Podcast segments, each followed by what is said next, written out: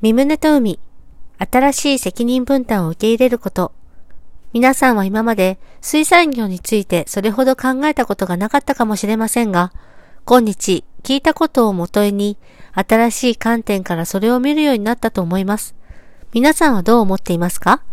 本当にその通りになると思っていますか？ベリーターンで声をとっていた時からすでに皆さんはこの設理を始めていたことになります。皆さんはそうとは知らずにやっていたことになります。先生と一緒に網作りをやった者たちは夜遅くまで、またある時は一睡もせずに、翌朝まで働いたことを覚えているはずです。それも説理とは無関係ではなかったことになります。実際それは皆さんの出発の一端だったのです。統一協会の指導者は、船の上で訓練として18ヶ月間を過ごすという計画を先生は練っています。だから皆さんもそれを受け入れた方が良いのです。韓国のことわざに、最初の罰を受ける者は最も軽い罰で済むというものがあります。それは最初に仕事をもらうときは、後にそれをもらうときほど難しくないという意味です。面白いと思いますか？もうすでに魚の夢を見始めているのですが、すでに時間もだいぶ経ったのですから、皆さんは何かの夢を見るべきです。腹が減りましたか？少なくともロブスターか魚を想像していますか？熱心に聞いていた者たちは、ロブスターを連想しましたか？もしそうであるならば間違いなく聞いていたことになります。説得などしなくてもそうなります。ロブスターが皆さんのために料理されているのに違いないのだけれども、彼らは客たちに拒まれるのではないか、そして自分たちの努力が無意味になってしまうのではないかと心配しているかもしれません。我々は責任分担を今決めるべきですか？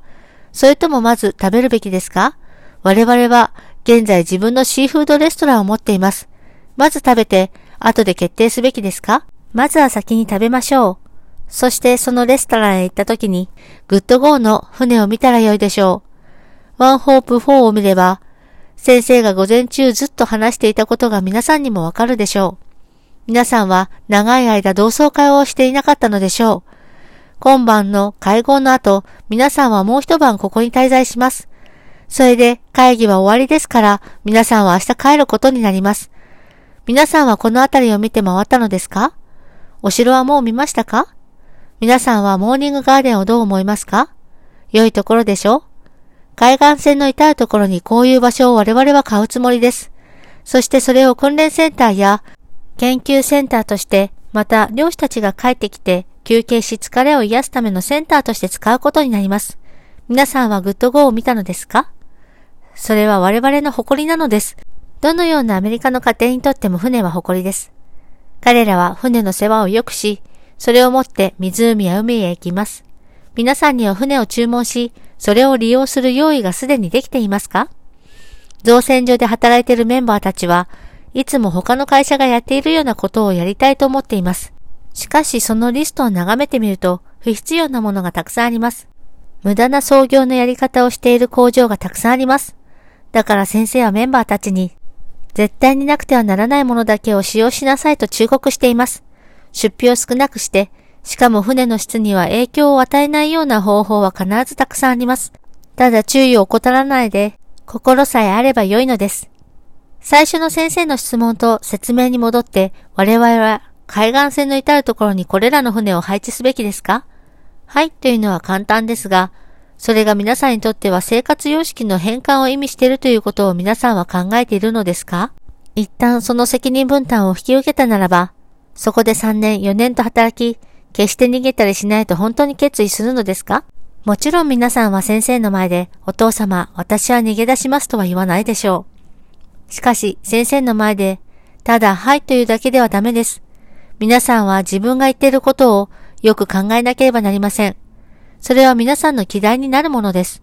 また、アメリカの期待ともなるのです。それは誠の、そして永遠の期待になります。それは決して消滅することはありません。アフリカと南アメリカのための期待。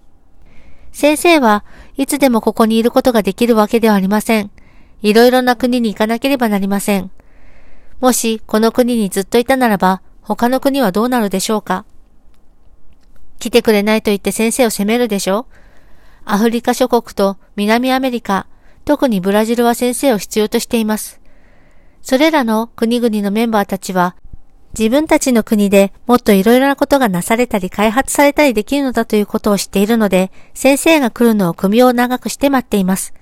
先生はザイールなどの国に農業機械を作るための機械工場を建設しようと真剣に考えています。そこでは人々は牛舎と桑を使って農業をやっています。しかし我々はそこで使える農業機械を作り、壊れた場合には修理の仕方を教えることができます。素晴らしいことですね。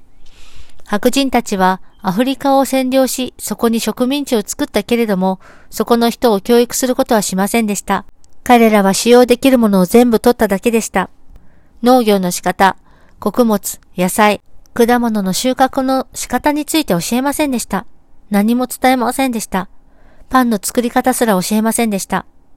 彼らは今でも野生ジャガイモのようなアフリカの常用食をかろうじて最低限食べているだけです。食物の種類も数種類しかなく、彼らは毎食ほとんど同じものを食べています。また、誰も彼らを教育しなかったので、小学校基準の教育すらほとんど彼らは受けていないし、読み書きもできなければ、現代社会についてすら全くわかりません。生き残ることができるでしょうかこれらの過ちは全部白人によってなされたものです。もし白人たちがこれらの問題を解決する努力をしなければ、黄色人種がそれを修正することになるかもしれません。アフリカでは、ここアメリカで費やすものの10%しか我々は費やさないけれど、一つの国の運動を推し進めるためにはそれで十分なのです。小学でも、アフリカでは膨大な影響を与えることができます。そうすべきだとは思いませんか？野菜や果物の育成、収穫、穀物を作り、それをパンにするやり方など、すべてを彼らに教えるべきです。過去、問題が一つありました。それは教育を受けると、彼らは白人たちを追い出してしまったという問題です。そしてそれに対する白人の反応は、わざわざ教育する必要などあるものかでした。そしてようやく何人かのアフリカ人がロンドンとかその他のヨーロッパの地に行くようになりました。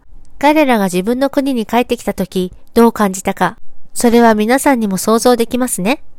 彼らは西洋生活の生活水準とアフリカのそれとの差を見たんですね。これが多くの苦しみと怒りを引き起こしました。ある程度の改革はなされていたけれども、この民族問題は依然残されていました。白人は有色人種が好きではありません。彼らは黒人が嫌いです。共産主義者たちはこの弱点を利用するのです。彼らは人々を先導して、白人たちが君たちに対して成したこと、君たちについて考えていることを見てみなさい。彼らは君たちのことなんかどうでもいいのです。ただ皆さんを利用しているだけなのですと言います。そして唯一の希望は共産主義だ。そこは労働者の天国、一般人の天国だと彼らは言います。それは嘘だということはすでに証明済みですが、共産主義についての知識がなければ、それはとても素晴らしいもののように聞こえます。このようにして共産主義者たちは民族戦争を始めるのです。嘘ではないかと思うならばもっと皆さんは勉強しなければなりません。彼らの戦術はとてもはっきりしています。そういうことが起こる前に、統一教会の白人たちはアフリカへ行って、先祖の過ちの峠を払って、借りを返さなければなりません。そうして初めて彼らは皆さんを信用するようになります。最近ザイールの霊的な教会で白人たちが大量殺人を行いました。それは新しいキリスト教の宗派でした。現在この忌まわしい出来事は過去のものとなっています。誰も公にはこのことを語りません。人々はただそれに蓋をして忘れてしまいたいのですが、黒人たちはそれを絶対に忘れはしません。我々はそれを公にして桃言しなければなりません。誰かが桃言を払って彼らの心を癒す必要があります。こういうことを公にするのは先生は気違いなのでしょうかそれともただ白人たちの荒探しをしようとしているのでしょうかそれを公にすることは良いことだと皆さんは思いますかそれは峠を払って物事を新しく出発する唯一の方法だから良いというのです。我々はそのことをはっきりと知らなければなりません。我々は自分のやったことを隠すことはできません。先生は今すぐに彼らのところへ行って助けてあげたいのですが、何も持たないで行くことはできません。だから先生がまずやるべきことは、皆さんに確固な基盤を築かせることです。本日の訓読は以上となります。このゴディブルは、ご視聴していただいている皆様のご支援で成り立っております。詳細はゴディブル .org をご覧ください。